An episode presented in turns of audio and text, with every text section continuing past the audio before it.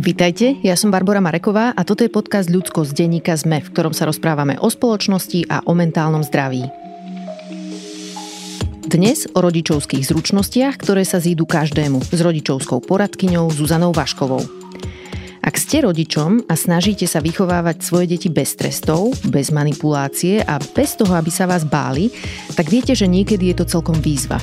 Napríklad preto, že ak sa nás dieťa nebojí, tak nám ukáže, ako sa cíti a povie nám, čo si myslí.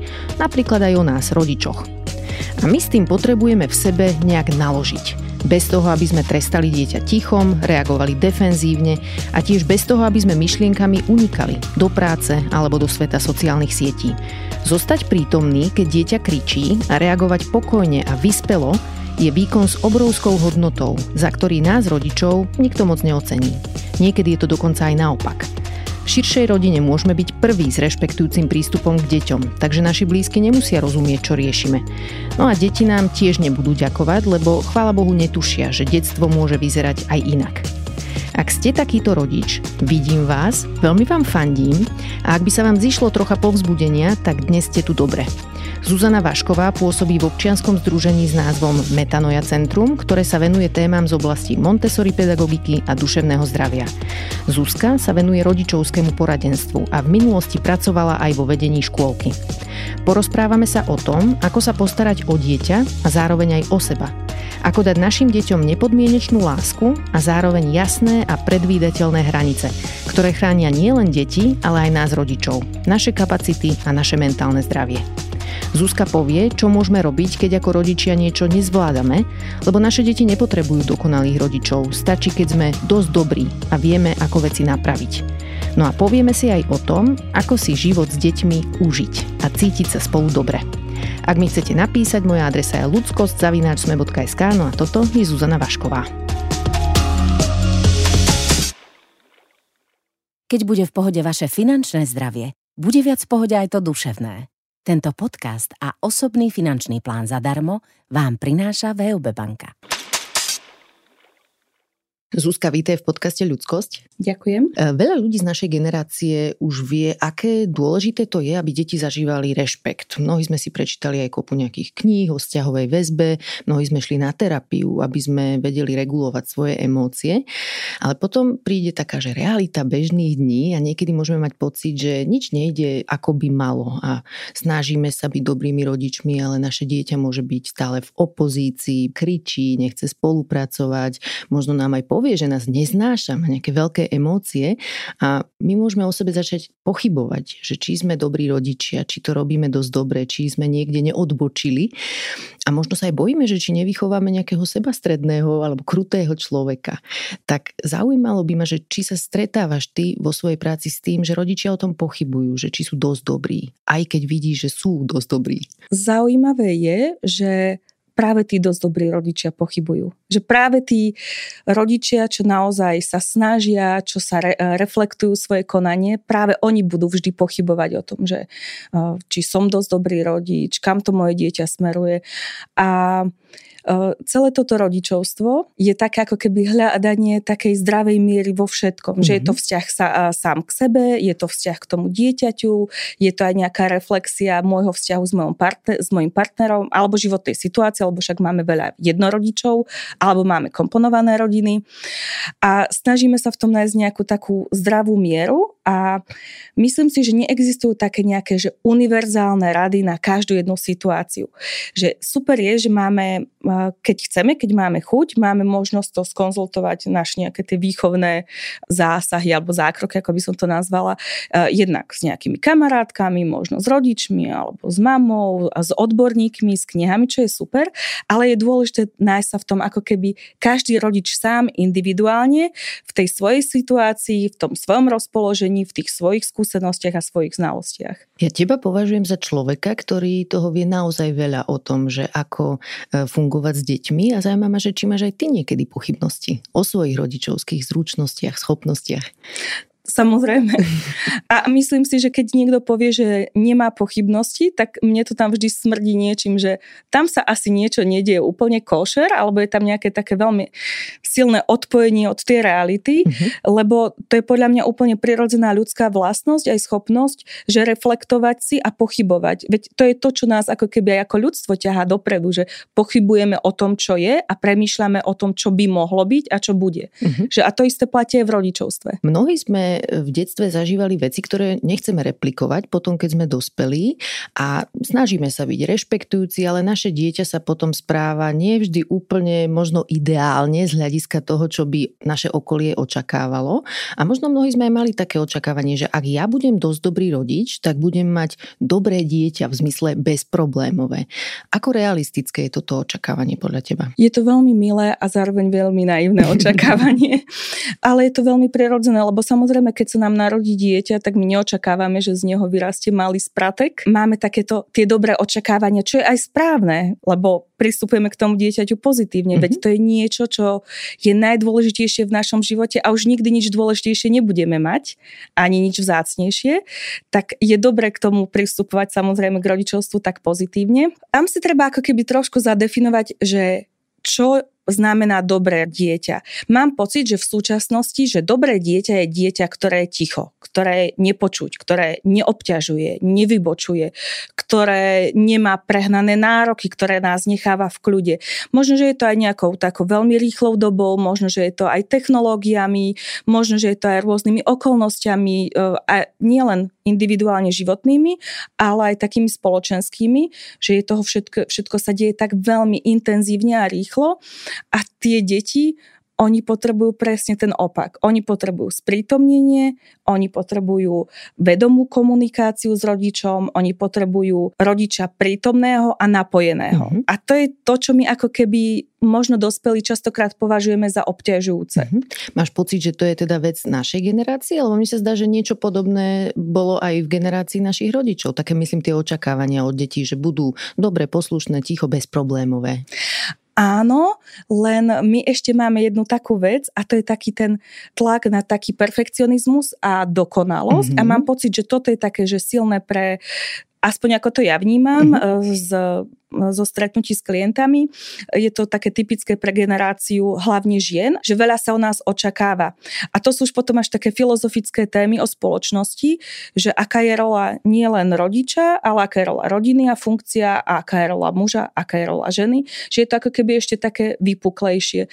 Že aj my máme nejaké očakávania sami od seba, aj tá spoločnosť má očakávania od nás. Že napríklad také asi klasické, veľa sa o tom rozpráva a to je, že žena je vynikajúca matka, ale zároveň aj perfektná kolegyňa, výborná pracovníčka a my sa to stále snažíme nejako, nejako sklbiť aj keď je zaujímavé, že o tejto schizofrénii matky, ako to moja mama nazvala, ona mm-hmm. to mhm. vravela o tom už keď ja som bola malá, že keď si v robote a snažíš sa podať čo najlepší výkon, tak vždy vzadu ťa niekde škrie, že možno by som mala byť teraz s dieťaťom. Mm-hmm. A keď som s dieťaťom, tak mám výčitky svo- svedomia voči zamestnávateľovi mm-hmm. alebo voči svojej práci. Že mala by som viac robiť, aby som bola pro, uh, prospešnejšia pre zamestnávateľa, pre spoločnosť, pre seba. Povedz o, trocha o tvojej práci. Čo vlastne robíš a ako máš históriu pracovnú? Ja som spolu s manželom a priateľmi sme pred 9 rokmi založili Montessori škôlku, kde som sa venovala teda nielen práci s deťmi, ale najmä práci s rodičmi. A e, keď sme odišli zo škôlky, tak som sa dostala do takej situácie, že sa mi stále rodičia ozývali, tak som začala robiť také rodičovské poradenstvo, kde sprevádzam rodičov, e, ich rodičovstvo rodičovstvom, mm-hmm. tak aby im bolo dobre, lebo rodičovstvo je veľmi ťažké, nikto vás na to nepripraví, ale je to zároveň podľa mňa jedna z najkrajších životných príležitostí, ako rásť sám, mm-hmm. sám v sebe ale aj spoločne so svojim dieťaťom. Tak poďme sa ponoriť troška do možno takých aj že záťažových situácií, nazvem to tak, aby sme vedeli si v tej situácii ako keby čeknúť, že či reagujeme primerane a čo možno by sa dalo robiť lepšie, aby sme aj tak utíšili možno svoje pochybnosti, ktoré o sebe môžeme mať. Vezmeme si takú situáciu, že teda naše dieťa často protestuje a niekedy nám hovorí aj nejaké zraňujúce veci. Vezmeme si, že potrebujeme odísť domu, hej, taká klasická situácia, štvoročné dieťa to odmieta odmieta a začne kričať na nás, že si, si hnusná mama a nechcem ísť, ty si najhoršia mama. Čo v tej situácii sa v tom dieťati deje a čo by bola možno správna reakcia? Čítala som taký pekný citát a v jednej knihe a bolo tam napísané, že keď je dieťa v emočne vypetej situácii, našou úlohou nie je sa k nemu pridať do jeho chaosu, ale zostať v kľude a jeho vtiahnuť do nášho kľudu. Mm-hmm. Takže myslím si, že nedajú sa dať univerzálne rady na rôzne situácie, lebo aj keď e, opisuješ túto situáciu, že štvoročné dieťa, tak tam by bolo super vedieť kontext, hej, že je to pondelok ráno po perfektnom víkende doma, mm-hmm. alebo je to piatok, kedy dieťa je už naozaj fyzicky unavené, alebo je to streda, kedy vlastne všetky okolnosti sú optimálne. Som ja ako mama odpočatá, vyspatá, mm-hmm. cítim sa v pohode alebo idem na poslednú chvíľu, čaká ma dôležitý meeting a sama som vo veľkom strese, že tam je veľmi veľa okolností. Čiže ale podľa mňa v každej situácii dobré je uvedomiť si a zvedomiť si, že z čoho vyplýva tá emočná nepohoda dieťaťa. To už samozrejme vieme, že dieťa potrebuje rodiča na to, aby sa samoregulovalo. To znamená, že keď dieťa je v nejakej emočne vypetej situácii, ono samo si nevie tým prefrontálnym kortexom zhodnotiť, že aha, som vystresovaný alebo nechce sa mi ísť do škôlky alebo som unavený, preto som v nepohode, ale nemusím vrieskať. Ono toto jednoducho nevie. Na to sme tu my, mm-hmm. aby sme ich sprevádzali v tej emócii. To, čo je veľmi také také veľmi, že na prvú, čo sa vždy tak osvedčuje, je, že uznať tie emócie, že vidím, že si veľmi nahnevaný. Častokrát rodičia robia to, že buď na dieťa zvýšia hlas, čo vlastne ešte som nevidela takú situáciu, že by to niekedy pomohlo. Čo môže pomôcť je, keď už dieťa je naozaj že zlomené, že ono vtedy stichne, alebo vie, že príde trest, hej, mm-hmm. že mhm. bojí sa. Bojí. Mm-hmm. Hej, že to, a to nie je situácia, ktorú by sme chceli. Že my musíme myslieť na to, že my chceme dieťa sprevádzať v tej jeho emócii, my máme kapacitu na to, aby my sme sa vedome ukľudnili, lebo my sme tí dospelí, my sme tí zreli, my naozaj máme všetky predpoklady na to. A chceme to dieťa ukotviť v tej situácii a čo je veľmi dôležité, že to dieťa, keď je v emočnej nepohode, ono stále hľadá ten vzťah s nami, to uh-huh. napojenie. Ale ak my začneme kričať alebo trestať, alebo ho nebodaj dáme do inej miestnosti, to napojenie skončí a to dieťa sa cíti osamelá a same. Takisto ako keby vysielame dieťaťu signál, že že táto emocia je zlá, my ju nezvládame, čiže prečo by ju to dieťa malo mm. zvládnuť. Čiže dôležité je si uvedomiť, že uznám mu emóciu. Často vidím, že ľud, rodičia, veľmi takí tí sčítaní, čo majú veľa teórií naštudovaných, čo je výborné, majú tendenciu ako keby vysvet, veľmi vysvetľovať. Hej, že štvoročné dieťa mi povie, že ty si hnusná mama, nemám ťa rád a ja mu začnem vysvetľovať. Toto bolo veľmi škaredé, takto sa so mnou nemôžeš rozprávať, to je veľmi nerešpektujúce. Vieš, keď toto vravíš mamike, dieťa vtedy vôbec nezapája tú prednú časť mozgu, ono, ono vôbec nevníma, že čo mu ty vravíš spravíš. Preto mám skúsenosť, že pri takých veľmi malých deťoch okolo tých 3-4 rokov je dobre povedať, že, že áno, hneváš sa. Nie, takto sa nerozprávame. Alebo to som sa naučila z jednej prednášky od jednej pedagogičky, ktorá je za mňa taká taká ezoterická bytosť, Naomi Aldort. Uh-huh. Hej, že bola som na jej prednáške, vôbec ma to neočarilo, ale jednu vec povedala veľmi super, že ako keby popísanie tých pocitov, že čo sa v dieťaťu práve odohráva. Mm. Napríklad, že vidím, že si veľmi nahnevaný, uh, nechce sa ti ísť teraz do škôlky a že skúsim používať aj ten podobný tón toho dieťaťa, že aby dieťa pochopilo, že ja viem, čo sa ti deje, že ale spolu to zvládneme. Mm. Pravda, že tak ako včera sme to zvládli a potom už dieťaťu fokusujem tú pozornosť na niečo budúce, hej, niečo, mhm. čo bude, že pôjdeme do škôlky a po škôlke máme niečo naplánované, už ako keby sa snažím smerovať. Ale niekedy, keď je dieťa v tej silnej emocii, to nejde. Niekedy stačí ho objať, niekedy ho stačí zobrať na ruky netrestať ho za to, nekritizovať ho za to, nenadávať mu, nekričať. Si pamätám jednu takú situáciu s mojimi deťmi. Jedno z mojich detí, keď malo zhruba tak 3 roky, tak niekde sme sa potrebovali dostať a ona ako nechcela, nejak špirálovala a hovorí mi v nejakom momente a takto zakričala, že mama, ja ťa nelúbim. A pamätám, že som zostala zaskočená, lebo som si hovorila, že do keľu, že jak je to možné, hej, že však sa tu lúbime, predsa nie. A tak som to nejak nechala tak, neadresovala som to nejak. A na druhý deň mi to povedala znova.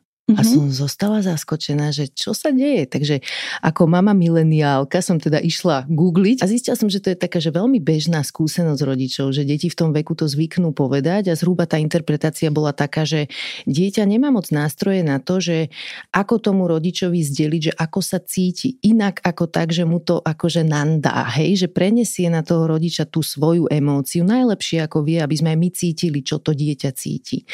A potom ten ďalší krát, keď mi to povedal, povedala, tak už som bola vyzbrojená nejakým poznaním a som jej hovorila, že vidím, že sa hneváš, verím ti, je to v poriadku a ja ťa ľúbim stále, aj keď sa hneváš. A ona sa úplne upokojila a potom neviem, možno ešte raz to spomenula, ale úplne to vymizlo. Že ako keby tá validácia jej vtedy stačila na to, aby, aby sa proste upokojila v tej situácii. Áno, oni, tí deti, ich to jednak upokojí, lebo vidia, že aha, mama ma stále ľúbi, čiže stále máme to spojenie, mm-hmm. to je to, o čom sa bavíme aj vo vzťahovej väzbe, že stále je tu a mama zvláda aj moje negatívne pocity. Mm-hmm. Čo je veľmi dobré, keď už aj napríklad s trošku staršími deťmi sa aj spätne môžeme rozprávať o týchto veciach, je, že oddelujeme správanie od dieťaťa. Mm-hmm. Neviem, nepovieme, že no ty si bol taký škaredý chlapček, lebo hey, si jasne. spravil to a to. A povieme, že v podstate máme postoj, že si dobré dieťa, ktoré malo ťažkú chvíľu chvíľu. A podľa mhm. mňa toto je takéto, to ako keby aj tajomstvo výchovy, že si oddelíme, že nie, není s mojim dieťaťom nič divné. Je to dieťa, ktoré má svoje nejaké vývinové potreby, ktoré demonstruje možno spôsobom, ktorý sa mne nepáči, alebo mi je nepohodlný, alebo mi aj proste zle padne, keď mi áno, moje dieťa povie, že som zlá mama a nemá ma rado, tak nebudem z toho nadšená, že môže sa ma to dotknúť, Hej. to je úplne normálne, prirodzené. Ale je to presne, ako si povedala, je to jeho spôsob, ako demonstrovať, že som tu, som v nepohode, je mi na figu, neviem s tým nič spraviť, pre Boha už urob niečo. A keď sú deti trošku staršie, tak oni niekedy aj sami prídu s takým riešením. A nám sa stalo v škôlke, že mali sme dieťatko v adaptácii, budem ho volať Hanka, a e, ono vždy tak veľmi nariekalo, že ten moment odlúčenia bol veľmi ťažký, ale pomerne rýchlo sa dokázalo už dosať do činnosti, do aktivity. A raz malo takú chvíľku a veľmi plakalo a ja som ku nej prišla a vrajím, že Hanka, som si spomínala na Naomi Aldort, vrajím, že Hanka, že tá mamina tvoja odišla a ty si tu v škôlke a tebe sa tu nechce byť. Je to absolútne nesprávne, lebo ty chceš byť teraz s maminou. A kto vie, kde tá tvoja mamina je? A ona sa tak zarazila, prestala plakať, dala mi ruku na rameno a vraví mi, ona je v práci, vieš, ona po mňa príde, keď skončí. A ja, Áno, presne tak, tak ako včera, tak ako každý deň. Mm. Dobre je ako keby aj v dieťaťu upevňovať, že už to raz zvládlo, mm. že už mhm. ten úspech raz sme spolu zažili, spolu sme ho zdieľali. Mm. Že aj to sú také momenty, ktoré v dieťati prehlbujú aj tú schopnosť riešiť konflikty a zvládať náročné situácie, ale aj takú tú odolnosť. Že to je mhm. vlastne to, čo by sme chceli v dieťaťu pestovať. To je pekné, čo si jej povedala, lebo si jej vlastne ukázala, že ty si pochopila, čo ona prežíva. Áno. Ona to cítila, že je to niekedy trocha neintuitívne, že povedať nahlas to, čo to dieťa cíti, že my by sme to niekedy chceli asi že znegovať, lebo možno sa nás to dotklo, alebo nechceme, aby sa takto dieťa cítilo. Ale presný opak niekedy pomáha, ako keby zdanlivo oproti Áno, tomu, čo sa nám zdá. Tak. Dobre, a deti niekedy niekedy nielenže nepočúvajú, čo my chceme, aby robili, ale vyslovene robia, že presný opak toho, čo sme povedali, že napríklad povieme, že nevylej ten pohár a šup vylejú ho, alebo neudri brata, udru brata, hej, že môže sa nám zdať, že to dieťa je vyslovene také, že pomaly až pomstichtivé, alebo mm-hmm. že nám robí na schvál. Čo môže byť za týmto správaním? Podľa mňa, keď si povedal slovo pomstichtivé, tak podľa mňa by sme hlavne nemali prisudzovať ako keby deťom mm. také tie dospelácké atribúty. Hej. Že málo detí je pomstichtivých. Je prirodzené zdravé dieťa, že nebude sa chcieť pomstiť. Vždy sa treba aj uh, sa pozrieť na to, že aké je staré dieťa a približne v akom tom vývinovom období ono bude.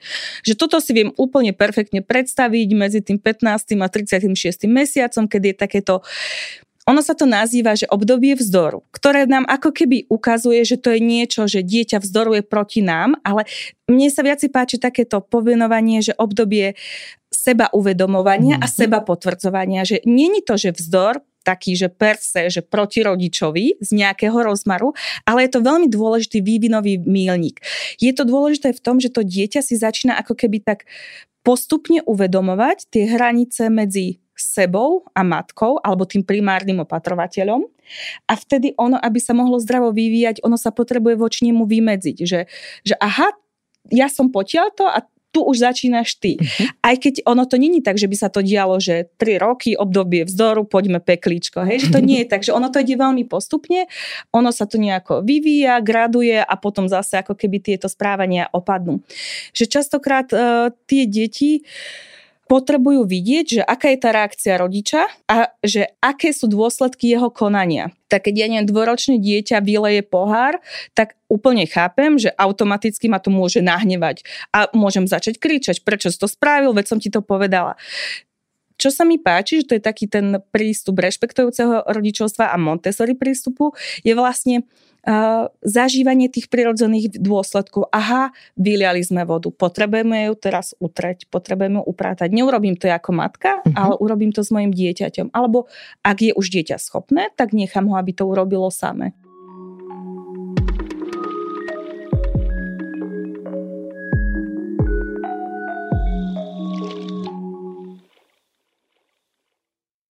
Páči sa mi, že si povedala, že rodičia niekedy zvykneme robiť si, nejaký iný slovník si použila, ale že také tie projekcie, hej, že Áno. v nejakej situácii sa čosi deje a my tam vidíme v tom, že Ježiš, to dieťa je nejaké teraz akože vyrastie a bude kruté a vyhodia ho z práce, keď sa bude tak správať, alebo zo školy a tak ďalej, že my sme tiež v tej situácii, že my tam svoje vlastné obavy niekedy prinášame a že to dieťa to, čo robí, je úplne že veku primerané, ono sa postupne učí regulovať svoje správy správanie, emócie, bude to fajn nakoniec.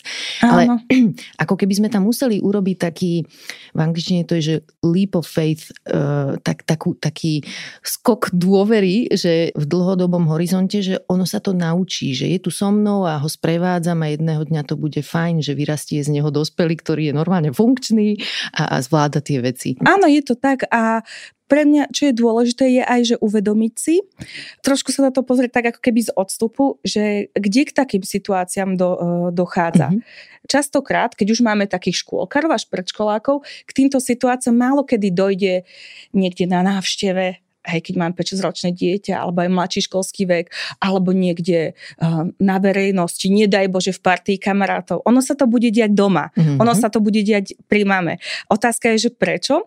Mne toto napríklad, keď sme sa ešte predtým rozprávali o mne ako máme, mne mm-hmm. toto napríklad veľmi pomohlo, keď mi povedala jedna kamarátka, tak veľmi to zhutním a sparafrázujem, že to je znak dobrej výchovy, keď dieťa sa doma ako keby si dovolí sa správať v úvodzovkách zle, ale navonok v spoločnosti dokáže rešpektovať všetky tie pravidlá a dokáže funkčne fungovať. Že je to vlastne kvôli tomu, lebo doma to dieťa má bezpodmienečné mm-hmm. prijatie, bezpodmienečnú lásku, tú emocionálnu podporu je tam dobre ukotvené. Čiže ono vie, že si môže dovoliť urobiť aj nejakú chybu, vie, že môže vybuchnúť, lebo o tú lásku nepríde, pretože tá je absolútne daná a bezpodmienečná, alebo mala by byť od mm-hmm. toho primárneho opatrovateľa, čo môže byť z Zväčša je to teda u nás mama, ale častokrát to môže byť aj otec alebo aj starý rodič to môže byť. Pamätám si, že v nejakej matkovskej skupine raz toto mami riešili, že ako je možné, že to moje dieťa, keď je v škôlke, učiteľky hovoria, že úplne zlaté, spolupracuje celý deň, super, žiaden problém, potom príde domov a všetko je problém a kričí. A, ja neviem, čo. A Mne to prišlo presne, to tričko ináč, čo je furdačo, to si ano. myslím, že nejaký rodič navrhol, ano. čo ľudia nosia. to je zo života. Áno, áno, presne. Že my ako primárne vzťahové osoby, keď sa s nami deti cítia bez bezpečne, tak sme presne tie, pri ktorých pustia ventil, že dojdu zo škôlky, tam sa držali, hej, ale mali tie emócie, chceli urobiť nejaké veci, mali Áno. nutkanie, niečo tam vyviesť. A niekedy urobia. Presne, ale, ale je to zrejme aj menej, ako keď prídu domov a potom to zrazu celé vypustia. Jedno z mojich detí teraz má presne také obdobie, že príde domov a asi pol hodinu je furt všetko problém, že spolu ho nejako vyriešime, potom vznikne druhý, tretí. A ja sa niekedy až pri tom treťom uvedomím, že aha, že teraz nejde o tie problémy, že teraz je to proste tá emócia, ona ju potrebuje Áno. vypustiť po tom Áno. celom dni. Lebo si treba uvedomiť, že častokrát deti, e, veľakrát sa stretávam s tým, že oni sú naozaj, že od 8 do 5 v škôlke, mm-hmm. hej, že to je 9 hodín, ani my dospelí nerobíme 9 hodín v kuse. Hej. A pre nich to je, že áno, majú tam hru, majú tam oddych, ale je to ako keby cudzie prostredie, a musia sa tam ovládať. Že, a vieme, že aká je kapacita troročného dieťa sa ovládať, alebo 5-ročného dieťaťa, aká je kapacita dospelého. A aj my dospeláci, keď máme psychicky ťažký deň, že veľa pracujeme, máme veľa stretnutí, alebo každý to môže mať úplne inak, hej. Ale prídeme unavení, tak tiež doma si tak pustíme, nie, mm-hmm. tak vydýchneme a, a prosím ťa, hodinu na mne nerozpráva, alebo potrebujem si dať v tichosti čaj Hej. a až potom sme schopní fungovať deti to ešte nemajú takto jednak zvedomené, jednak nevedia popísať častokrát, čo sa v nich deje. Oni proste prídu a potrebujú to pustiť. A, a chvála Bohu, že je tam tá mama, ktorá to ustojí, ktorá to dúfajú, aj my dúfame, uh-huh. že to mhm. pochopí. A keď to dostanú tú podporu, tak oveľa ľahšie to prekonávajú. Podľa mňa aj veľmi dobré je, keď my ako rodičia spoznávame sami seba, rozprávame o tom a tým my dieťaťu ukazujeme, že mala som ťažký deň, bola som nervózna, uh-huh. cítila som sa tak a tak, že aj oni to potom počase dokážu zverbalizovať, pretože to majú načítané od tých rodičov, že rozumieť sami sebe. Máš aj nejaký tip, že čo môžeme robiť, keď sa deti vrátia z inštitúcií a majú také veľké pocity? Ja mám za to, že každý rodič si to svoje dieťa pozná najlepšie ako vie. Mhm. Že je lepšie expert na dieťa ako jeho vlastný rodič. Niekedy je veľmi prospešné, keď rodič sa spolu s nejakým iným človekom, psychologom, psychoterapeutom, poradcom dokáže pozrieť na to svoje rodičovstvo a dieťa trošku z takého odstupu nie, podľa mňa neexistuje nejaká univerzálna rada, že príďte domov, dajte mlieko s medom a bude v kľude, uh-huh. ale že skôr ide o to, že ja poznám svoje dieťa, že čo mu prospieva. Napríklad my vieme, že naše mladšie deti, máme teda 4 deti, že naše mladšie deti sú veľmi citlivé na uh, pocit zasítenia, a my keď ideme domov, hlavne máme jeden deň taký, celkom máme veľa krúžkov a športov, že keď prídeme, že potrebujeme čo najrychlejšie im dať dobrú večeru. Uh-huh. Uh, ako nám jeden kamarát, uh, psycholog poradil, že aby ste neumreli na krásu, lebo veľmi nám záleží na tom, aby boli zdraví, aby mali zdravú stravu, ale pondelky máme také, že jedia to, čo im chutí. Mm-hmm. Aj niečo, čo ja nepovažujem za úplne super zdravé jedlo, dajme to mene mesové guličky. Alebo... Hranolky, hej, alebo niečo. Hej. Nie až tak, ale, až tak nie? ale občas áno. Ja hej, toto dovolím. Že proste priorita je to, aby dieťa sa najedlo ku svojej spokojnosti a sítosti. Že keď viem, že máme celý deň ťažký, tak nebudem zavádzať nové špenátové risotto, lebo to je, že predzvesť katastrofy. Mm-hmm. Hej, že ja už ako rodič dokážem predvídať. Určite, čo je dobré, čo mám odpozorované aj zo skúseností aj doma, aj teda v škôlke, aj v tom rodičovskom poradenstve, že je dobré, že nezaťažovať ako keby tú nervovú sústavu naviac. Že prídem domov a hneď dieťa ide pozerať telku. Mm-hmm. Alebo ja neviem nejaké, že ideme domov a hneď ideme na detskú diskotéku, kde je hluk, kde sú svetla. Hej, že ako keby si to tak, eh, tak nejako vyhodnotiť, že to, čo moje dieťa potrebuje a potom taká tá mm, ochránenie tej nervovej sústavy, aby nemala záťaž navyše, alebo aj senzorická záťaž, aby nebola navyše.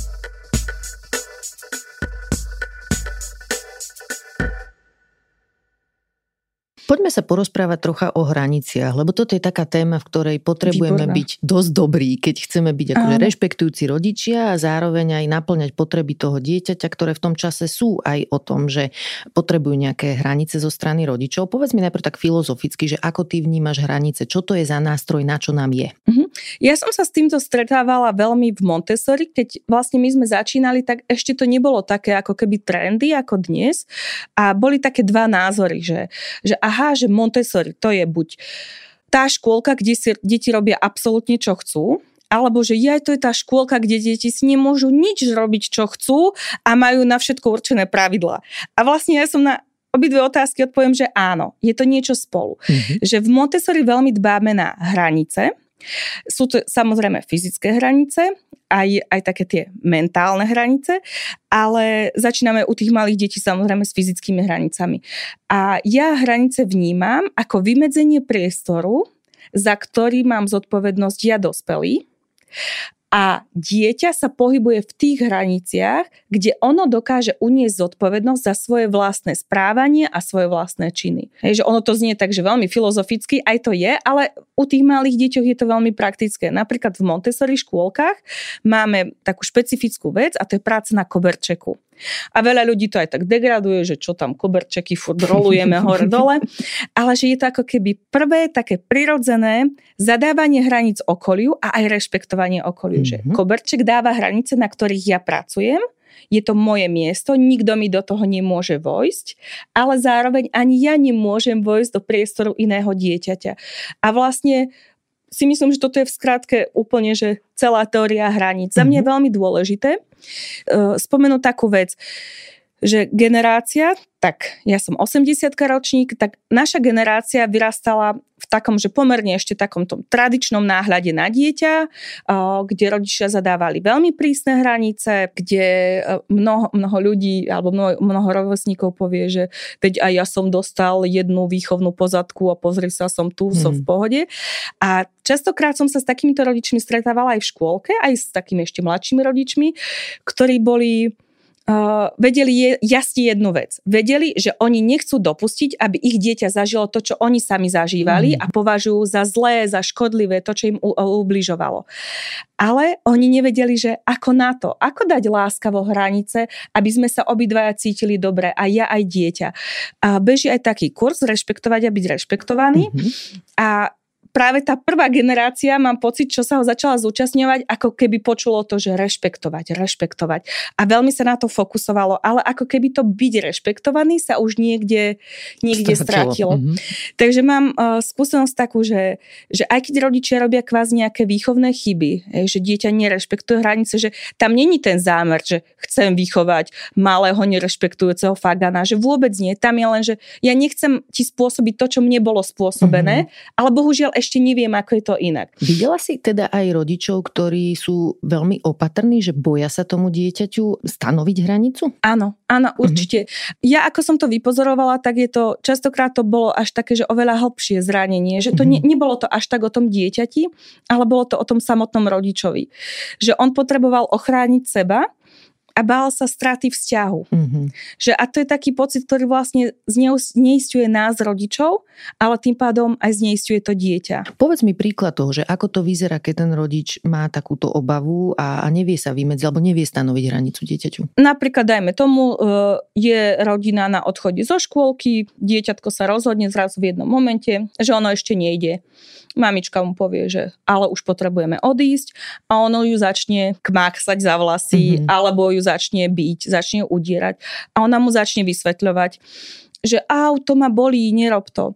Ale dieťa absolútne má z toho srandu, má z toho zábavu, že tam už dávno malo prísť chytenie rúčky a povedať, tak to nie dosť. Uh-huh. Toto ti nedovolím robiť, nedovolím ti ubližovať. Hej, že my ako keby ako rodičia sa bojíme zadávať dieťaťu fyzické hranice. Pozor, fyzická hranica nie, nie je úder, te, nie je úder, trest. nie je trest, uh-huh. samozrejme. Hej, ale že je úplne v poriadku zobrať dieťa za ručku, keď je malé zobrať ho aj na ruky uh-huh. a odniesť ho z nejakej tej emočne vypetej situácie. Že toto sa my ako rodičia bojíme robiť, uh-huh. ale vlastne my tým nezadávame dieťaťu hranice. Pre dieťa sú hranice dôležité na to, aby sa ono cítilo komfortne, aby ono vedelo, že kde je začiatok a koniec. Lebo to, čo poznám, to je pre mňa bezpečia a istota ak mám nedozierne pláne možností, tak sa v nich strátim. A stratím sám seba. Možno, a to nechceme pre dieťa. Možno aj tak sa na to dá pozrieť, že, že my všetci ako keby máme niekedy, že nutkanie robiť divné veci, že to je taký troška ľudský údel a pri deťoch špeciálne to vidno, že majú nejaké nutkanie a ešte aj na základe toho konajú. Ja napríklad tiež mám niekedy chuť, že láhnuť si na zem a neísť do práce, ale už si viem tú hranicu stanoviť, že idem do práce, ale deti sa to ešte len učia a niekedy musíme v tom pomôcť. Ešte pri stanovovaní hraníc, čo je aj dobré, je ako keby taká predvídateľnosť. Mm-hmm. Že deti vedia, čo sa bude diať. Hej? Že deti nie sú nejaký, nejakou obeťou náhod toho jedného dňa, ale my už vieme ako keby tú pôdu alebo tie hranice si pripraviť aj tak, že sa s dieťaťom rozprávame o tom. Napríklad viem o tom, že máme problematický odchod zo škôlky, tak dieťa na to pripravím, že bude to takto, pôjdeme do škôlky, vtedy a vtedy ťa vyzdvihnem, prezuješ sa a pôjdeme ja neviem, to, čo máme na pláne, napríklad na ihrisko, alebo pôjdeme domov, potom sa bude diať to a to a to. Uh-huh. Určite je dobré ten deň nastaviť tak, aby to bolo aj pre dieťa príjemné. Že ja chápem, že nie sú také dni, že môžeme byť každý deň na ihrisku alebo každý deň ísť na obľúbený krúžok, ale mali by sme aj my brať ohľad v tom našom dospeláckom svete a živote na tie potreby tých detí. Potom ešte možno je tam zaujímavé to, že koľko vecí má dieťa na výber. Myslím teraz pri hraniciach, hej, že keď má obrovský výber a my ako rodičia im to nejako nezúžime, že aj toto môže vyvolávať pocit takého stresu, ktorý si nemusíme uvedomovať. Už aj keď to k sebe prirovnám, že v obchode, keď sú tri jogurty, si ľahšie vyberiem, ako keď ich je tam 30. A čo by si povedala k tomuto, že dieťa má na výber priveľa vecí a začne okolo toho nejako špirálovať. Je aj tam priestor Určite, na hranice? samozrejme. Presne mm-hmm. ako si to povedala, že deti to majú ešte silnejšie než my. Preto aj čím je dieťa mladšie, tak mu dávame na výber z menej veci. Mm-hmm. Napríklad uh, viem, že niektoré deti sa uh, zvyknú zacykliť ráno pri obliekaní. Že mama mu povie, že chod sa obliecť troročnému dieťaťu. Mm-hmm. Dieťa príde, otvorí skriňu a tam 20 tričiek, 20 nohavíc, 5 sukničiek, pánčušky. Hej, že E, dobré je si napríklad pripraviť dve možnosti a spýtať sa, dáš si túto sukničku alebo tieto nohavice, dáš si toto tričko alebo dáš si takýto nátelník. Ako keby zužovať. A keď vidím, že dieťa sa v tom pohybuje bezpečne, nemá problém si vybrať, tak môžeme postupne rozširovať ten výber. A uh-huh. tak mhm. je to vlastne zo všetko. Povedz mi viac ešte k tomu fyzickému stanovovaniu hraníc. Toto napríklad mňa prekvapilo pri rodičovstve, že ako často musím fyzicky zdvihnúť, zobrať to dieťa. Že ako o tomto ešte máme uvažovať fungovať a ako časté je to, že potrebujeme vlastne využiť mm-hmm. fyzický zásah. No ono je to veľmi aj individuálne a závisí to aj od temperamentu dieťaťa. My máme také deti, ktoré sú introvertnejšie, tichšie a prídete na ihrisko, ono si tam nájde svoju bábovičku a bude sa pol hodinku hrať. Mm-hmm. A sú deti, ktoré sú veľmi temperamentné a ktoré sú všade. Chvíľočku sa hrajú s pieskom, potom niekoho trestnú po hlave, potom vylezú na šmikľavku, potom ujdu k plotu. Hej, že to závisí. Ale určite je dobré myslieť na, tie, na také tri základné veci, že nedovolím dieťaťu, aby ubližovalo sebe, nedovolím dieťaťu, aby ubližovalo inému a nedovolím dieťaťu, aby ničilo prostredie okolo neho. Uh-huh. A to sú určite všetky tri situácie, kedy ja viem fyzicky zatia- zasiahnuť. Častokrát počúvam taký názor, že deti sú na ihrisku s maminami a začne tam nejaká mela trojštvoročných detí a počujem z lavičky, že nechajte ich tak, nech si to vyriešia sami. No nie, že troj, štvor, ani 5 ročné dieťa nemá kapacitu si toto vyriešiť samo, že tam naozaj je dôležité, aby sme tam boli s dieťaťom a pomohli mu dať hranice. Mm-hmm. Hej, že prakticky to môže vyzerať aj tak, že keď mám dieťa to, ktoré útočí, že to dieťa zoberiem. Ak je to trojročné dieťa, tak ho zoberiem, presuniem ho inde, veľmi nediskutujem. Ak je to trošku staršie dieťa, alebo závisí, aká je už úroveň tej komunikácie, chápania, poviem, že nebijeme sa jemne, môžeme sa spolu hrať. Ak sa nebudeme spolu hrať, budeme musieť odísť a potom to aj dodržať. Častokrát my ako rodičia dáme tisíc ako keby upozornení a potom nám je dobré na tej káve s kamoškou aj tak tam ostaneme a hej, že to iba si sami do budúcna stiažujeme.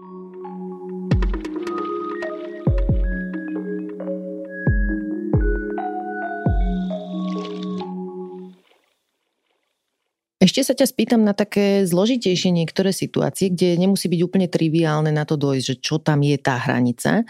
Povedzme si také niečo, že potrebujeme sa naraňajkovať, lebo ideme z domu a vieme, že potom nebude priestor jesť. Ale dieťa nechce jesť. Hej, mm-hmm. že mhm. nenatlačím do ňoho násilím to jedlo. Čiže v tej situácii čo by bola hranica? No toto je zase, to závisí od rodiča. Mm-hmm. Hej, že to je také individuálne, aké ja mám osobné presvedčenie. Napríklad, keď moje deti ráno, už sú aj tí najmladší sú školáci, ak nechcú jesť, tak viem, že budú mať 8.45 prvú prestávku a viem, že akú majú desiatu a môžu sa na, nadesiatovať. Takže keď napríklad len vypijú čaj, tak povieme si, že aspoň daj si skúsiť dať jeden hríz, alebo ja neviem, daj si ovocie. Keď nie, tak ho upozorním na to, že môžeš byť hladný, ale na desiatu sa hneď cez prvú prestávku. Keď mám také, že idem s dieťaťom do škôlky, hej, nemám už čas, tak za mňa je OK zobrať do auta banán. Sú mm-hmm. rodičia, pre ktorých je to tak principiálne, že si povedia, nie, tak budeš hladný do 10, keď budete mať desiatu pre mňa napríklad otázka takéhoto jedla, že na poslednú chvíľu, to není niečo, na čom sa láme moja autorita alebo môj vzťah s dieťaťom. Hej. Proste je to taká situácia, ktorá vyplynula zo života.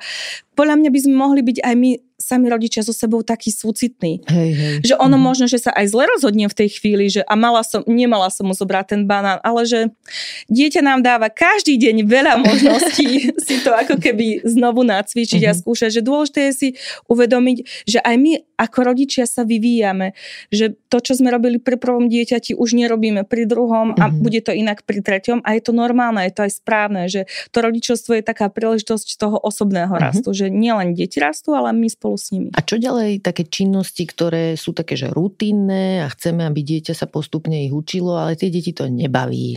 Upratovanie napríklad, mm-hmm. alebo čistenie zubov, neviem čo. Ako, ako v týchto situáciách to dieťa k tomu viesť, keď nechce? No, vždy sa spýtam, že koľko má dieťa rokov. Mm-hmm. Hej, že to... si 4. Áno, čistenie zubov je tak zásadné, že jednoducho na tom budem trvať. Mm-hmm. Že áno, že umieme si zuby. Niekedy dieťaťu pomôže, keď ako keby jednak mu vysvetlíme, že prečo je to dôležité, ale dáme mu tam nejakú možnosť výberu. Tak ja neviem, chcel by si mať túto jahodovú pastu, alebo by si si zobral túto druhú.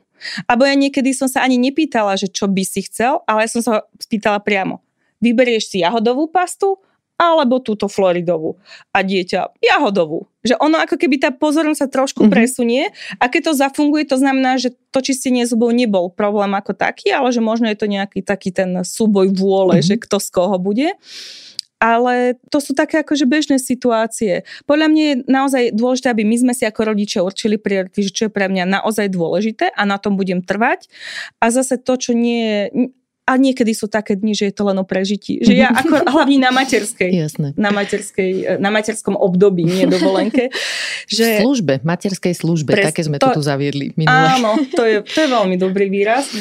Hej, že niekedy je to, že idem zo dňa na deň a je to tak úplne v poriadku. Keď si povedala, že aj my si niekedy pre seba musíme určiť, že čo je vlastne naša úloha, ja to niekedy aj nahlas poviem, aj pri tom mojom dieťa, čiže moja úloha je, aby si bola v bezpečí, alebo zariadiť, aby si mala zdravé zúbky. Ako keby aj samej sebe to tým pádom pripomeniem, že prečo teraz to dieťa ako keby no, v úvodzovkách hnútim robiť niečo, čo nechce. Hej? Že niekedy je fajn si to nahlas povedať aj kvôli sebe. A ďalšia taká možná komplikácia, ktorá mi napadla, napadla, je, že Predstavme si, že jeden rodič sa veľmi dobre nadúpe v téme hraníc, že je v tom naozaj akože dobrý, dobrá a ten druhý nie. A je tam taká tá disproporcia medzi jedným rodičom, ktorý to ovláda, druhý je taký, že strašne jemný, tie deti mu skáču po hlave, nevie ako sa vymedziť, lebo nechce byť napríklad striktný a e, nechce, aby jeho deti zažívali to, čo zažíval on alebo ona v detstve. Čo s touto disproporciou? Lebo viem si predstaviť, že ten rodič, ktorý to robí v úvodzovkách dobre, sa môže cítiť ako taký zlý policajt potom pri tých deťoch, hej? že je taká hra na dobrého a zlého policajta medzi tými rodičmi. Čo s tým? To je veľmi dobrá téma a ja by som tak povedala, že áno, ja potvrdzujem, že to tak býva. Mm-hmm. A ono je to tak aj normálne, lebo my málo kedy si zoberieme partnera, že s ktorým súhlasíme vo všetkom na 100%. Hej, každý máme za sebou iný background, ideme z inej rodiny, máme iné vzťahy vo svojej pôvodnej rodine, uh, zažívali sme iné veci v detstve, každého nás triggeruje možno niečo úplne iné.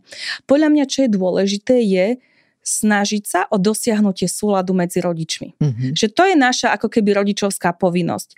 Aj keď my nikdy nedosiahneme 100% súlad, čo je ale aj dobré, lebo by to bolo veľmi monotónne. Ale napríklad, čo sa týka týchto hraníc, čo je veľmi dôležité, je otvorená komunikácia medzi rodičmi. Jednoducho treba nájsť nejaký taký konsenzus, ktorý vyhovuje obidvom o ktorý sa my vieme oprieť. Ale to, že jeden aj druhý ho bude porušovať, to je 100%, lebo sme, nie sme roboty, hej, to sa nedá naprogramovať, ale dôležité je stále živá komunikácia medzi tými partnermi, medzi rodičmi a snažiť sa ako keby o uplatňovanie spoločných princípov. Nedá sa to ako keby dosiahnuť, že budeme vo všetkom súhlasiť, ale je dôležité o tom komunikovať. A niekedy to aj uh, odkomunikovať tak aj s deťmi, že áno, že chápem, že tatino ti to dovolil, ale že pre mňa to nie je OK. Ale tatino je lepší, že že chápem, že je to jednoduchšie pre teba. A že aj ako rodičia si môžeme povedať, že my vlastne sa tiež učíme a rastieme spolu, Presne že to tak. môže napredovať v rokoch, že Áno. E, sa môžeme v tom zlepšovať. Podľa mňa, čo je úplne najhoršie, je, keď ako keby výchova dieťaťa a dieťa samotné má byť zdrojom rozporov medzi rodičmi. Mm-hmm. Lebo potom dieťa to veľmi silne vníma, veľmi si to vzťahuje na seba, že ono je dôvodom tej nepohody. A to si nezaslúži náš e, žiadne dieťa. Že nie, tým zdrojom nepohody nie je to dieťa. Tým zdrojom nepohody je to, že my dva dospelí ešte o tom nevieme komunikovať. Mm-hmm. Vezmime si niektorú z tých záťažových situácií z úvodu, e, že napríklad e, dieťa nechce odísť niekam, kam ho potrebujeme dostať, ale vezmime si, že tam je aj publikum. Že sme mm-hmm. napríklad u starých rodičov a A oni sú svetkom tej situácie, že dieťa na nás kričí, že neobujem sa, si hnusná, si najhoršia mama. A zrazu do tej ako keby záťaže so samotným dieťaťom, ktoré riešime, možno seba trochu riešime, pridajme aj to, že zrazu sa môžeme cítiť posudzovaní, že iná generácia, ktorá mala možno iné štandardy vo výchove, si teraz o nás myslí, že niečo nezvládame. Čo vtedy v tej situácii so sebou? Áno, alebo to dokážu ešte tak prisoliť mm-hmm. slovami alebo takými tými nevinnými vetami. No to mne by si to nikdy nedovolilo mm-hmm. dieťa a podobne. No, tu je to podľa mňa o vyspelosti toho rodiča, že čo ja viem pekne spraviť, je slušne povedať, že starka, počkala by si nás prosím ťa v izbe? Uh-huh. Alebo mohli by ste ísť napred, my vás dobehneme? Hej, že my ako rodič sa, uh, nem, nemali by sme sa nechať vyviezť z miery. Ak naozaj cítime také silné pochybnosti o sebe, tak potom je už na mieste naozaj vyhľadať odborníka, prediskutovať si to, ale aj potom otvorene komunikovať s tými rodičmi, tam, kde to ide. Uh-huh. Hej, že mami, počúvaj ma, upovedala si to a to, veľmi mi to zle padlo, nebolo to v poriadku, potom mali začal ešte viacej vyvádzať, že prosím ťa, už mi to nerob. A častokrát takáto otvorená komunikácia aj vedie k tomu, že ten rodič si povie, že aha, tak to ja som nemyslel, alebo povie naopak, že ale je to strašne drze. A vtedy my ako dospelí sa môžeme rozhodnúť nepokračovať v tom rozhovore, a nastaviť si tiež tie naše hranice, že vieš čo mami, že, že chápem, že ty to máš inak, ale ja by som to chcela robiť tak, ako to robím teraz, ako sme sa my dvaja s manželom dohodli. Mm.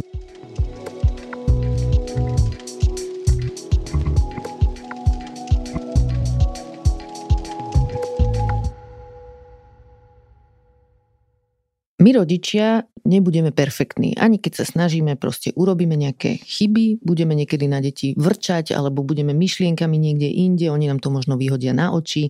Proste všetci niekedy zareagujeme zle. Preto je asi z môjho pohľadu dôležité vedieť, že ako opravovať situácie, v ktorých sme zo svojho pohľadu nejako že zlíhali. Čiže stať sa v tomto tiež dobrý, tak ako pri tých hraniciach, tak aj v schopnosti opraviť to, čo sa stalo. Ako to z tvojho pohľadu vyzerá? O čom to je tento proces? No podľa mňa vlastne samotná náprava, to je jeden z mála takých naozaj veľmi funkčných a dobrých nástrojov, ktorý rodič má. Ale vlastne my to máme aj ako dospelí, nielen vo vzťahu k deťom, ale aj vo vzťahu k iným ľuďom a aj k spoločnosti. Mm-hmm. A je to čarovné v tom, že veľa rodičov si myslí, že lebo náprava môže byť napríklad ospravedlnenie. A veľa rodičov si myslí, že no tak to ja sa hádam 5-ročnému decku nebudem ospravedlňovať. Ja sa nikdy neospravedlňujem, že, že boja sa za tým je možno, že strach, že stratím autoritu, stratím váhu svojho slova. Že, ale skôr naopak, že má to oveľa viacej benefitov, keď my dokážeme prísť za dieťaťom a povedať mu to, verbalizovať veľmi otvorene, slušne, na takej úrovni, ako to dieťa je schopné pochopiť. Napríklad, neviem, 8-ročnému dieťaťu viem povedať, alebo aj oveľa mladšiemu, že vieš čo, kričala som na teba, Mala som veľmi ťažkú chvíľu, bolo to na mňa veľa. Veľmi ma mrzí, že som to nedokázala zvládnuť lepšie. Budem sa snažiť to urobiť na budúce inak. Mm-hmm. Jednak uh, dávame dieťaťu validáciu, že nie je ono ako keby tým problémom, ale že aha, že aj vlastne moja mama, ktorú milujem, ktorá je moja v určitom veku, je to moja bohyňa, moja alfa omega, že aha, urobila chybu, ako sa s ňou vysporiadala, dokázala sa ospravedlniť, dokázala ju rozoznať, mm-hmm. dokázala sa ospravedlniť, uznala mi, že svojim správaním mohla ublížiť? A stále je tam tá nádej, že na budúce to už bude lepšie. Jednak je to veľmi dôležité pre ten zdravý vývin dieťaťa, ale aj my mu dávame nástroj, ako funkčne a dobre fungovať v spoločnosti. Nebude sklzavať aj ono samo do pocitov hamby a nejakej defenzívy. Aj Aha. ono bude časom robiť chyby, alebo však aj nejaké robí a postupne vidí, že to je v poriadku, že keď urobíme chybu, tak sa s tým dá ešte niečo robiť. Ale možno aj tak ako keby konceptuálne, keď sa pozrieme na ten repair, ten, ako si to nazvala? Ty si mala náprava. Náprava, hej. Áno. Tak, e, že tam sú ako keby také vyslovenia vyslovene, že štyri vrstvy toho, čo sa deje, že napríklad, že vrátime sa do toho momentu odpojenia alebo toho konfliktu, prevezmeme zodpovednosť za to, čo sa stalo, uznáme, že ako sme sa tým dotkli nášho dieťaťa, ale bez nároku na to, aby nám okamžite nejak teraz akože tu prepáčilo, hej, alebo aby ano. malo zrazu dobré pocity, lebo možno ich nebude mať hneď. A najmä teda pri starších deťoch už je to asi tak, že ono chvíľu môže zostať aj naštvané, alebo proste mať okolo toho ďalej nejakú emóciu. A že aj toto potrebujeme vedieť nejako zaakceptovať, tolerovať, hej, že je to tak. Áno, a to je už vlastne potom tá práca sám na sebe. To mm-hmm. je mhm. náš vnútorný proces, za ktorý sme zodpovednými. Hej, že a aj to je dobré, keď vlastne o tom rozprávame s tými deťmi, že oni vidia, ako to my sami máme. Mm-hmm. Hej? A častokrát ešte, toto je pre mňa veľmi dôležité povedať, že častokrát sa vraví, že a potom som ho musel vychovávať. A výchová, a potom som ho tak vychoval. A častokrát v našom ponímaní, alebo čo mám takú vedomosť, je, že e, ľudia tu, to výchovou myslia, že tresty, vyhrážky, fyzické tresty, e, poníženie, kričanie. A že to, to nie je, výchova je vzťah. Mm-hmm moja mama, ona vždy vravela, že vychovávaš vtedy, keď nevychovávaš. Že výchova to nie je to, že keď ty nakrečíš na dieťa a myslíš si, že je to oprávnené. Výchova je to, ako sa ty každý jeden deň správaš od rána až do večera, ako ťa deti vnímajú. My vychovávame dieťa tou našou osobnosťou a tým našim životom a našimi skutkami. Mm-hmm. Že to je tá skutočná výchova. Že keď my sme ako keby, my sme dobre tam, kde sme, v tom svojom živote sme ukotvení sami v sebe, vo svojom strede, tak tým vychovávame a pozitívne vplývame na to dieťa a dokážeme mu dať tú emočnú podporu tak, aby sa ono mohlo vyvíjať mm. veľmi zdravo a dobre. A tá náprava ešte je zaujímavá v tom, že ono to nemusí byť nevyhnutne o tom, že povieme, že prepáč, alebo že také len to ospravedlnenie, ale vyslovene aj také mm, vyjadrenie toho, že my máme záujem vedieť, ako to dieťa veci vníma, že napríklad môžeš mi povedať, ako sa cítiš, aj keď sa zle cítiš, aj keď si na mňa nahnevaná, počúvam ťa, alebo že je to pre mňa dôležité, ako sa cítiš, povedz mi o tom viac, alebo že ďakujem, že si mi povedala, ako sa cítiš. Hej, že mne deti, tým, že na nich nejak moc nekričíme, hej, že sme takí ako celkom zregulovaní s mužom, tak uh, deťom je nepríjemné ešte aj to, že keď na ňu tak nejako krivo pozriem, hej, mm-hmm. že mhm. ona aj to vníma citlivo a minule mi povedala, že mama, ty si taký grampáč, akože od slova grampy, hej, že, a ja, že hej, že uh, asi, asi to bolo nepríjemné, že, že ďakujem, že si mi povedala. To je niekedy už len o tomto ten proces toho, že vnímame sa navzájom a že sa nám tie deti neboja povedať, že ako sa cítia. To je tiež super dôležité podľa Áno, mňa. podľa mňa, čo aj dôležité je zase v tomto, ich viesť, aby to vedeli vyjadriť slušne. Mm-hmm. Hej, že aby, aby naozaj sme v nich kultivovali takú tú jemnosť a citlivosť, že môžeme povedať ako keby čokoľvek, môže to mať aj emočný náboj, ale je to vždy tý, v tých slušných hraniciach. Mm-hmm. A jasne, že niekedy to prepískneme aj my ako rodičia, ale vždy sa k tomu vieme presne vrátiť, uznať tie pocity, zostať v tom s dieťaťom, lebo presne tam je to, čo si to aj ty tak naznačila, že, že v tom momente keď urobíme kvázi my výchovnú chybu, tak čo je dôsledok? Jednak to, že my si vyčítame, mm-hmm. dieťa je smutné, ale to, že my sme sa odpojili, že není medzi nami to napojenie, ktoré je potrebné pre tie zdravé vzťahy a že my tým, že zostaneme v tej situácii a dovolíme si ju ako keby nanovo prežiť vedome s tým dieťaťom, tým popisom, tak e, my jednak e, ako keby e, zväčšujeme im takéto okno tolerancie mm-hmm.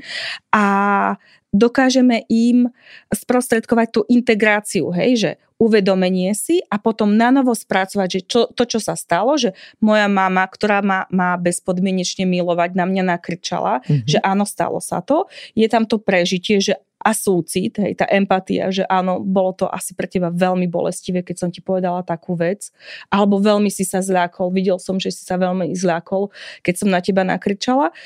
Zostaneme v tej situácii spolu ospravedlníme sa, že je mi to ľúto, vyjadrime tú ľútosť, že sa mm-hmm. to mhm. stalo a potom to uzavrie, uzavrieme, že chápem, že ti bolo z toho zlé a že skúsime to na budúce inak. Že ja sa postažím ako rodič to urobiť inak. Mm. Že aj dôležité je ako keby, ale to vychádza už samo zo seba, že neviníme za naše reakcie detí. Mm-hmm. Že to je veľmi zraňujúce, lebo to dieťa sa potom cíti veľmi odpojeno, veľmi osamelo a cíti, že ono s ním je niečo v neporiadku. Že to kvôli tebe som sa nahnevala, to kvôli tebe som kričala, ty si ma donútil toto spraviť. Že nie, to je moja zodpovednosť. To je aj potom smutné vlastne, keď vieme, že to, akým hlasom a spôsobom sa rozprávame s deťmi, je to, aký budú mať svoj vnútorný hlas neskôr. Že my v tomto Presne procese tak. ich vlastne učíme, že ako na seba nazerať a potom neskôr, keď toto zažívajú s nami v detstve, že ich obvinujeme za svoje emócie, potom strašne preberajú zodpovednosť za emócie všetkých ľudí na okolo a je to hrozne zaťažujúce pre tých z nás, čo to a, tak máme. A hlavne nevidia svoju, a necítia svoju vlastnú emóciu. Hej. Že už nevedia, že čo je moje a čo mi nepatrí. Mm-hmm.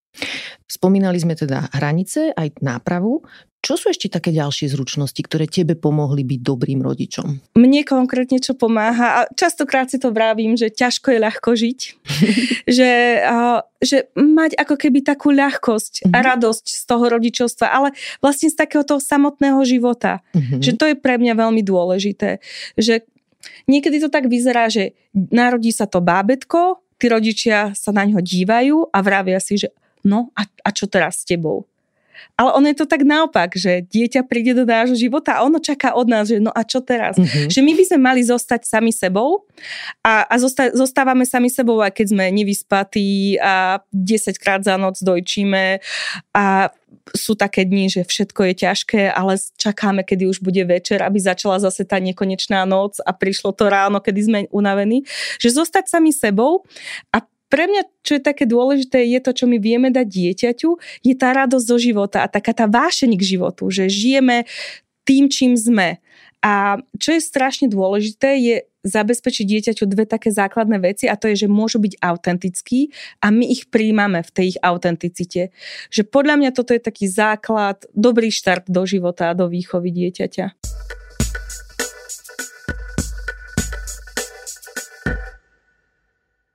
Mne veľmi pomohla taká zručnosť, ktorú ešte stále trénujem v nejakej miere a to je, že pri deťoch zapínať a troška aj vypínať empatiu. Ja som ako vysokocitlivý človek a nemám problém sa napojiť na deti a, a vnímať ich emócie, ich perspektívu, ale keď to robím stále, tak sa unavím veľmi skoro.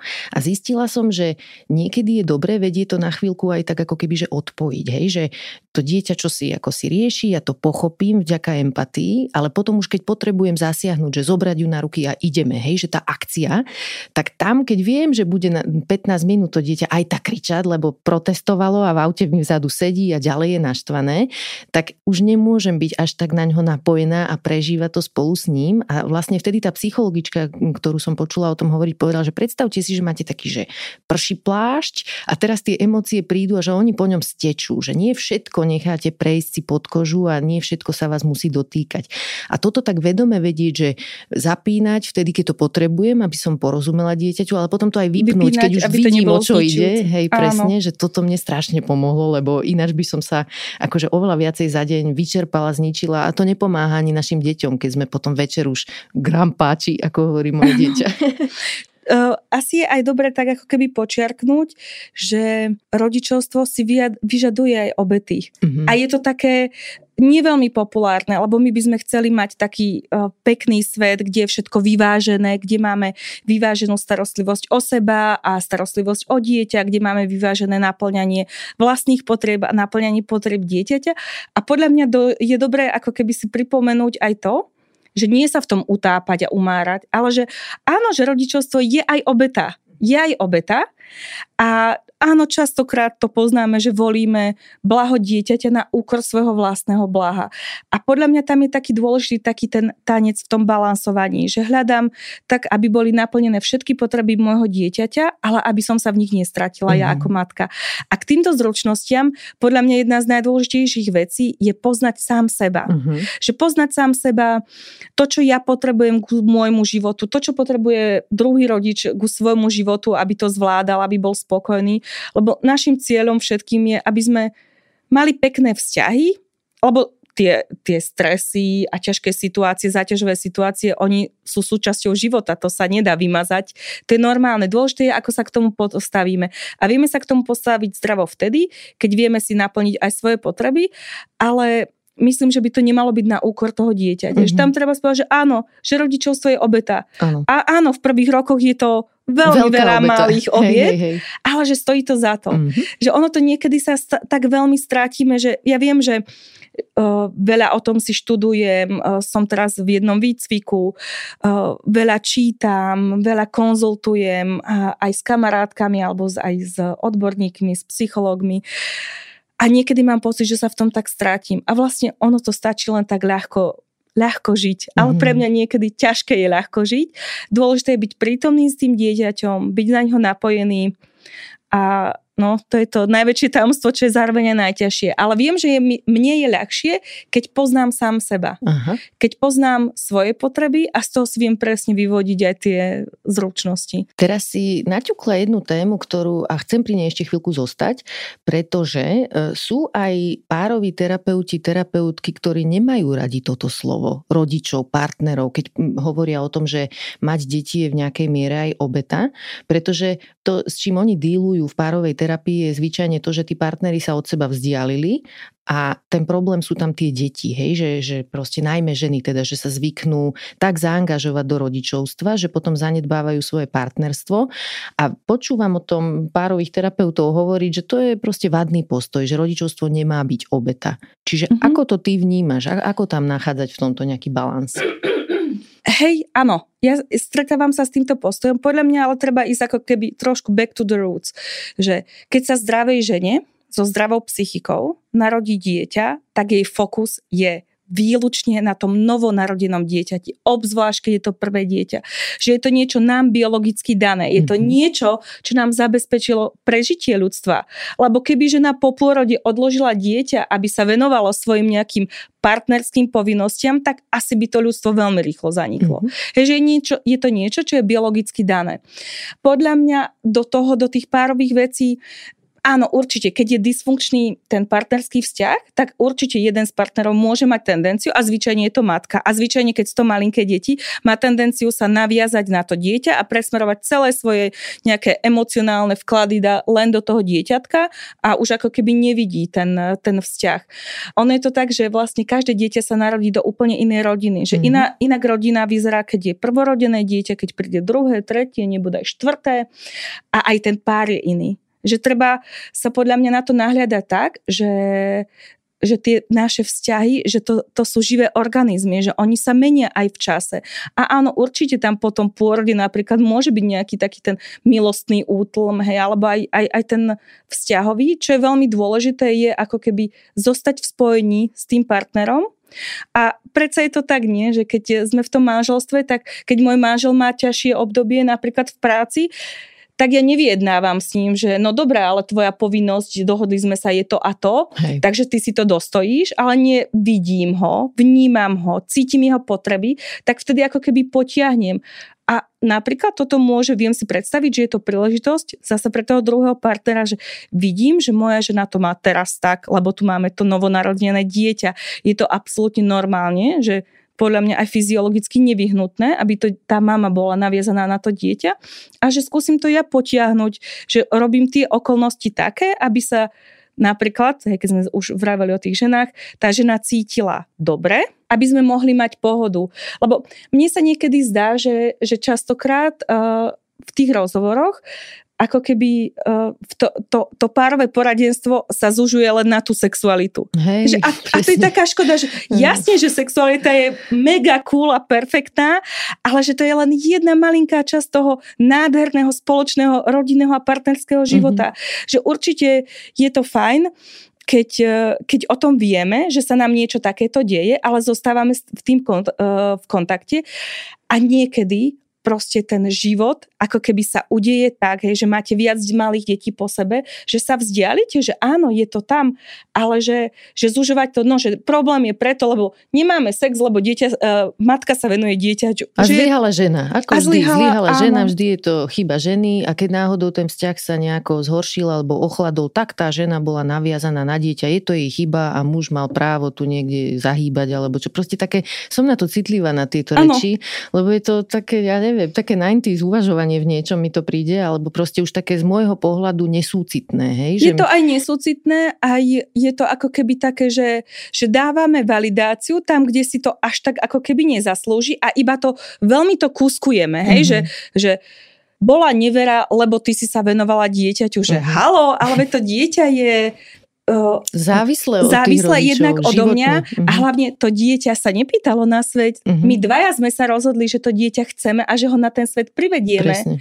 Že je tam tá spolu zodpovednosť. Ale si myslím, že to už ideme do takých ako keby hlbších filozofických vecí, lebo tam napríklad v tom sa veľa odráža aj taká vec, o ktorej sa veľmi málo vraví, ale často sa s tým stretávam a to je napríklad, že ako to majú partnery alebo rodiny usporiadané ekonomicky. Mhm. Hej, že na moje počudovanie, a mňa to vždy až tak šokuje, lebo a, mám to inak, ale že stále v mnohých pároch, aj veľmi mladých a moderných, je to tak, že žena je na materskej a musí si vystačiť zo svojej materskej, e, toho materského príspevku. to fakt? Mhm. To je dosť smutné. A, a manžel teda z dobrej vôle jej vydeluje peniaze. Mhm. No, nemohlo by byť napríklad aj toto problém v, tom, v tej intimite, že napríklad táto vec uh, nám zabraňuje sa viacej priblížiť, lebo tam máme viacej takých tých nánosov. Hej, že, uh, mňa to strašne mrzí, pretože uh, ľudská osobnosť, nedá sa na ňu pozerať len cez jedno kritérium. Že my máme, tá naša osobnosť má, toľko, má takú komplikovanú štruktúru a toľko vrstiev, že vybrať si len jednu a dívať sa na ňu len cez tú jednu je podľa mňa veľmi chybné a zavedie nás to častokrát do úzkej uličky. Čo zase vydám ja niekedy vo vzťahoch je, že muž je zvyknutý na to, že žena sa stará aj o jeho potreby a ženy sú zvyknuté poskytovať tento servis a potom, keď majú zrazu deti, tak už tá žena nemá kapacitu robiť to v takej miere, ako to robila dovtedy. Ten muž si to všimne, ale nezreflektuje to ako dospelý, ale jednoducho to berie tak, že žena už v niečom zlyháva, že ja už nie Áno. som tu na prvom mieste. Pritom mi to príde také, že je to realistické, aby jeden dospelý muž bol na prvom mieste iného dospelého človeka, veď akože grow up, nie? Hovorím si, že... Áno, áno, ale ono to, ono to býva aj v opačnom garde. Mhm. Že možno, že viac než si myslíme, že viac než predpokladáme a podľa mňa to je zase taká tá, možno, že to je aj generačné, že taká tá neschopnosť komunikovať naše potreby. Mhm. Hej, že ja potrebujem to a to a to. Alebo aj komunikovať naše pocity. Hej, že, že žena nevie verbalizovať, že vieš čo, ale ja, ja toho mám fakt dosť. Ja nevládzem sa starať ešte aj o teba, a keď mám tu dve malé deti, medzi ktorými je rozdiel 15 mesiacov, že proste to nevládzem Mhm. mm-hmm. fyzicky a som veľmi vyčerpaná. A my tiež nevieme povedať, že potrebujem pomoc, že vnímam to veľmi silne tak, že generácia mojich, a moja generácia žien nie je zvyknutá žiadať o pomoc. Mhm. A že požiadanie o pomoc rovná sa zlyhanie. Áno, Som zlá hej, matka. Nie, je to úplne v poriadku. Áno, aj toto sa musíme učiť Áno. a aj vtedy sme lepší A rodičia. potom je ešte Mhm. jedna vec, že to mňa vždy dostáva do vývrtky, ale tak už, už sme si tak vycvičili naše okolie, aj sa stretávame s takými ľuďmi, čo to majú veľmi rovnako ako my, keď mi niekto povie, že aha, že ty ideš na také školenie, že muž ti stráži deti. Nie, nie, on mi nestráži deti, on rodičuje. Svoje a- deti si stráži. Áno, je so svojimi deťmi. Hej. Ako, ja to aj tak vravím, že mne je veľmi ľahké byť feministkou, lebo môj muž je feminista, Aha. ale že je to presne o tom, že že vlastne tá rodina a tie naše vzťahy je naša spoločná zodpovednosť. A každý do nej prinášame iné veci Mhm. a je to tak správne a dobré a je to pestré. A je do, dôležité o tom rozprávať. Je, že napríklad veľakrát máme diskusiu e, so ženami, že, že no hej, ale on, on donáša peniaze, takže on rozhoduje. Že ale nie, že predsa to, čo sa spoločne donesie na ten náš spoločný stôl, to je naše spoločné. Môj príspevok do radi, rodiny teraz je, že sa starám o naše malé deti, Hej. ktoré nemôžu byť samé. A- Aj to je práca, aj, Aj keď to nie je je zaplatená, áno, tak áno, je to to je tá, tá nefinančná hodnota. A Presne. tvoja úloha teraz je, ak sa nedohodneme inak, že chodíš do roboty a donášaš financie do, do rodiny. Mhm. Ale ako vravím, stále je to o tej, ono to stále ti- e, točí okolo seba poznania, komunikácie vlastných potrieb a prosby o pomoc. Mhm. Alebo prosby, žiadosti o pomoc. Vráťme sa ešte na chvíľu teda k tým deťom. E, Zaujíma ma, že keď sme teda rozoberali také veci, ako sú e, hranice alebo aj tá náprava, to sú také veci, ktoré ako môžu obnášať e, aj zložité emócie alebo ťažké emócie, hej. Ale niekedy mám pocit, že možno zabúdame na hodnotu takých, že pozitívnych zážitkov a príjemných situácií. Trochu o tomto mi povedz, že ako na toto nahliadaš, ako vieme vnášať do, našu, do našho vzťahu s deťmi e, príjemné momenty, momenty, keď sa uvoľníme, keď je nám spolu dobre. No to je to presne, tá ľahko, ľahkosť bytia, že je to presne o tom. My niekedy máme také sami vlastné očakávania a predstavy, ako jedna moja rodinná známa, ktorá už sama je stará mama, tak sa trápi, že svojimi, so svojimi deťmi nikdy nebola pri mori, Uh-huh. A je to taká jej, také, že veľké rodičovské zlyhanie, s ktorým sa doteraz vyrovnáva, hoci už deti sú ťažko po 40 A asi to nevyčítajú, či? Nikdy jej to nevyčítali a, a, a dokonca majú veľa iných pekných momentov spolu, uh-huh. na čo si spomínajú z detstva. A podľa mňa niekedy v tej jednoduchosti a v tých maličkostiach je práve tá krása rodičovstva, že v tom každodennom živote si vieme každý deň nájsť niečo pekné, čo vieme spolu zažiť. Dôležité je, aby sme sa my ako rodičia stíšili, spomalili a aby sme boli prítomní. Že ja viem, že je strašne lákadlo byť stále v obraze, byť stále na sieťach, že viem, čo sa kde deje. Hej, napríklad ja teraz veľmi prežívam konflikt v Izraeli, mm-hmm. žila som tam, mám tam veľa známych. Je pre mňa veľmi ťažké ale vďaka tomu, že manžel mi to veľa vraví, že nemám to už riešiť, že potrebujem byť tu a teraz s deťmi. A ono niekedy také mami, možno ako som ja, že tak trošku to mám tak eh, z, z mojej rodiny dané tak na výkon, že eh, veľa premýšľam, že aby sme robili nejaké také výchovné aktivity, aby sme rozvíjali kognitívne uh, zručnosti a zmyslové zručnosti a aby boli celí takí rozvinutí. Ale vlastne im niekedy sa stačí, že ja prídem do ich detskej, sadnem si ku ním s mojou knihou a oni sa pri mne hrajú. Mm-hmm. Inak to je veľmi zaujímavé, o tom rozpráva Peter Pöte, že to je vlastne hra, v prítomnosti tej vzťahovej osoby, ktorá sa nezapája, mm-hmm. ale že to vtedy dieťa dokáže práviť svoju najväčšiu autenticitu. Mm-hmm.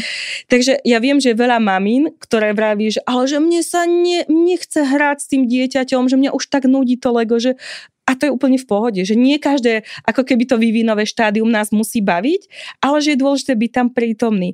A také tie pohodové chvíle si vieme vytvoriť aj tak, že deti pozývame do našich činností.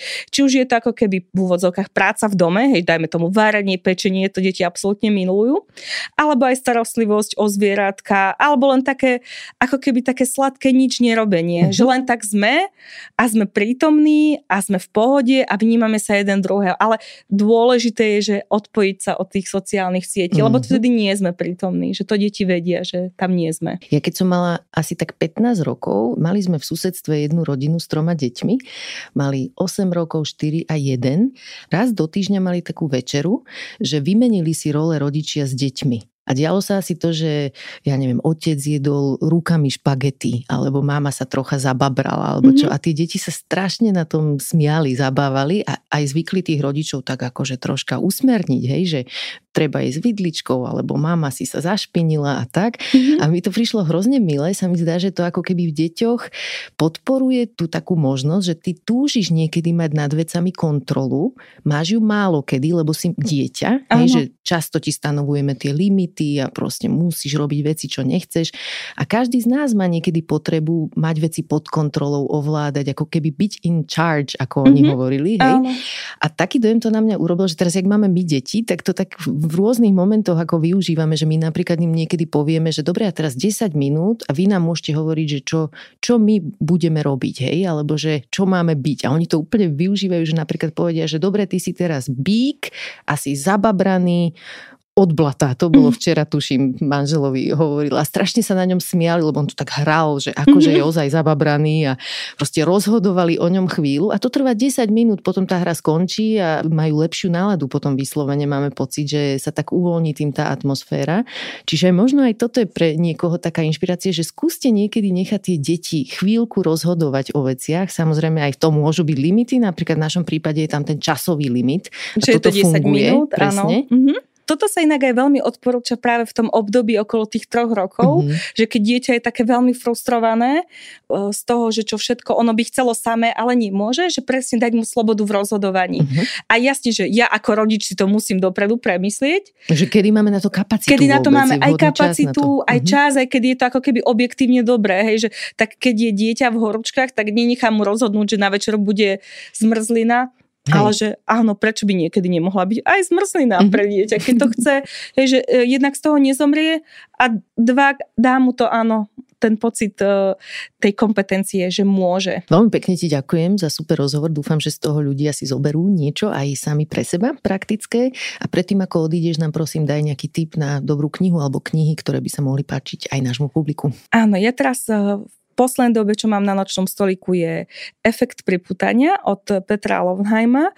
Je to vlastne o vzťahovej väzbe, ktorá teda je teraz taká, že veľmi v kurze a je to veľmi dobré, že vlastne my dokážeme pochopiť, že ako sme to my mali ako deti a prečo sa správame tak, ako sa správame a prečo si určitým spôsobom tvoríme vzťahy. Zároveň tá kniha je veľmi optimistická v tom, že ak nemáš tú bezpečnú vzťahovú väzbu, že existuje niečo také ako získaná bezpečná vzťahová väzba, čo môže byť buď s iným človekom, alebo aj ty sám ako človek si dovolíš sa bezpečne viazať mm-hmm. na mhm. iných. To je jedna kniha a druhá kniha je taká, teraz je veľmi tak v popredí a je fakt skvelá. Je to doktorka Becky Kennedy, uh, objavte v sebe dobrého rodiča. Uh-huh. Ona má aj Instagramový profil Good Insight, veľmi odporúčam. Uh-huh. Sú tam aj také praktické hinty, praktické typy, ale aj také pekné náhľady na rôzne situácie, takže to veľmi odporúčam. Super, knihy dáme aj do popisu epizódy. Toto bola Zuzana Pašková. Ďakujem za rozhovor. Ďakujem. Ďakujem, že ste počúvali podcast Ľudskosť o vplyve rodiny a spoločnosti na mentálne zdravie a teším sa na vás o týždeň. Nová epizóda vychádza každý štvrtok a nájdete ju vo všetkých podcastových aplikáciách a na stránke sme.sk. Ak sa vám podcast páči, môžete nám dať 5 hviezdičiek. Pomôžete nám ho dostať k viac ľuďom. Na výrobe tejto epizódy som spolupracovala s Michalom Juríkom a moje meno je Barbara Mareková. Ak mi chcete napísať, moja adresa je ludskosť.sme.sk a okrem toho som aj v podcastovom klube Denníka Sme na Facebooku. Keď bude v pohode vaše finančné zdravie, bude viac v pohode aj to duševné. Tento podcast a osobný finančný plán zadarmo vám prináša VUB banka.